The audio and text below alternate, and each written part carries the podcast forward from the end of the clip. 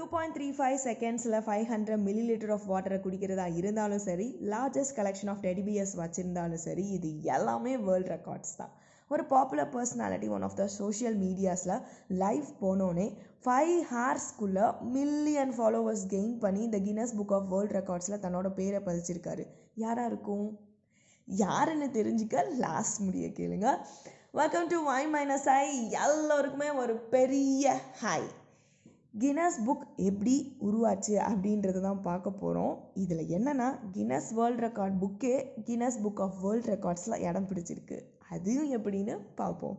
இங்கிலாந்தை சேர்ந்த sir Hugh Beaver அப்படின்றவர் கின்னஸ் ப்ரூவரிஸ்ன்ற மதுபான ஆலையோட மேனேஜிங் டைரக்டராக ஒர்க் பண்ணிகிட்டு இருந்திருக்காரு. நைன்டீன் ஃபிஃப்டி ஒனில் சர் ஹியூ பீவர் அயர்லாந்து நாட்டுக்கு துப்பாக்கி சுடுற போட்டியில் கலந்துக்க போயிருக்காரு.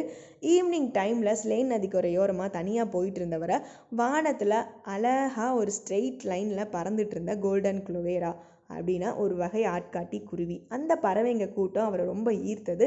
இது எப்படியாச்சும் சுடணும் அப்படின்னு குனிஞ்சு தன்னோட பேண்ட் பாக்கெட்டில் இருந்த துப்பாக்கி எடுத்து நிமிர்ந்து மேலே பார்க்குறக்குள்ளேயும் அந்த பேர்ட்ஸ் கண்ணுக்கே தெரியாத தூரத்துக்கு போயிடுச்சு. சே, என்ன ஃபாஸ்ட்ராபா அப்படின்னு வியந்தவர் ஒருவேளை இதுதான் உலகத்திலே ரொம்ப வேகமாக பறக்கக்கூடிய பறவையோன்னு யோசித்திருக்காரு. யாருக்காவது இதை பற்றி தெரியுமான்னு பல பேர்கிட்ட கேட்டிருக்காரு. யாருக்கும் இதை பற்றி தெரியலை. லண்டனுக்கு போய் பல லைப்ரரிஸில் இருந்த எல்லா புக்ஸையும் புரட்டியிருக்காரு. அங்கேயும் அவருக்கான ஆன்சர் கிடைக்கல. அப்புறம் அவருக்கு நிறைய யோசனை வருது. உலகத்தில் யார் நிறைய சாப்பிடுவா, யார் நிறைய நேரம் தூங்குவா, யார் உயரம் குள்ளம், யார் வேகமாக ஓடுவா, இப்படி ஏராளம். நிறைய பேர் என்ன மாதிரி தானே யோசித்துட்டு குழம்பி போயிருப்பாங்க. இந்த கொஸ்டின்ஸ்க்கெலாம் ஆன்சராக ஏன் ஒரு புக்கை வெளியிடக்கூடாதுன்னு யோசித்திருக்காரு. உடனே இந்த யோசனையை தன்னோட வேலை பார்க்குற கிறிஸ்டோஃபர்கிட்ட போய் சொல்கிறாரு. கிறிஸ்டோஃபர் வந்து அவரோட கூட காலேஜில் படித்த நோரிஸ் மைக்வெக்டர், ரோஸ் மைக்வெக்டர், இந்த ட்வின்ஸை ஹியூக்கு இன்ட்ரோ கொடுக்குறாரு. அந்த ட்வின்ஸ் யாருன்னு பார்த்தாக்கா லண்டனில் நடக்கிற தகவல்களை சேகரிக்கிற ஏஜென்சி ஒன்று நடத்திட்டு வந்தவங்க. அட, இது நல்ல ஐடியாவாக இருக்கே, சரி காரியத்தில் இறங்குவோன்னு அந்த ட்வின்ஸும் ஹியூக்கோட சேர்ந்துட்டாங்க. இந்த மூணு பேரோட உழைப்பால் பிறந்தது தான் Guinness book. First Guinness book nineteen fifty five August twenty செவனில் ஒன் நைன்டி எயிட் பேஜஸோட வெளியிடப்பட்டிருக்காங்க. அப்போ தொடங்கி ஒவ்வொரு வருஷமும் புதுசு புதுசாக சாதனை செஞ்சவங்களை பற்றின செய்திகள் அந்த புக்கில் வெளிவரும். தனிப்பட்ட நபரோட எந்த ஒரு புதிய சாதனையும் கின்னஸ் புக்குக்கு அனுப்பலாம். இந்த புக்கில் சாதனை நிகழ்ச்சிகள் வெளியிடுவாங்களேன்றதை தவிர யாரையும் சாதனை பண்ணணும்னு தூண்ட மாட்டாங்க.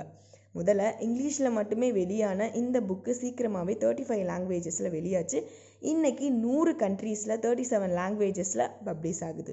இந்த கின்னஸ் புக்கும் ஒரு சாதனை படைச்சிருக்குன்னு சொன்னேன்ல, அது எப்படின்னா உலகத்திலே அதிக அளவிலான விற்பனையான காப்புரிமை பெற்ற புத்தகம் அப்படின்ற பெருமை தான். நைன்டீன் செவன்ட்டி ஃபோரில் இந்த கின்னஸ் புக் கின்னஸ் வேர்ல்டு ரெக்கார்ட்ஸில் இடம் பிடிச்சிருக்கு. நைன்டீன் ஃபிஃப்டி செவன் அப்புறம் நைன்டீன் ஃபிஃப்டி நைன் இந்த ரெண்டு வருஷங்கள்லையுமே கின்னஸ் புக் வெளி வரலை. அதுக்கான ரீசனும் யாருக்கும் தெரியல. உலக நாடுகளில் இருக்க லைப்ரரிஸில் அதிகமாக காணாமல் போகிற, அதாவது களவாடுற புக்கு இதுதான் அப்படின்ற பெருமையும் கின்னஸ் புக் ஆஃப் வேர்ல்டு ரெக்கார்ட்ஸுக்கு இருக்குது.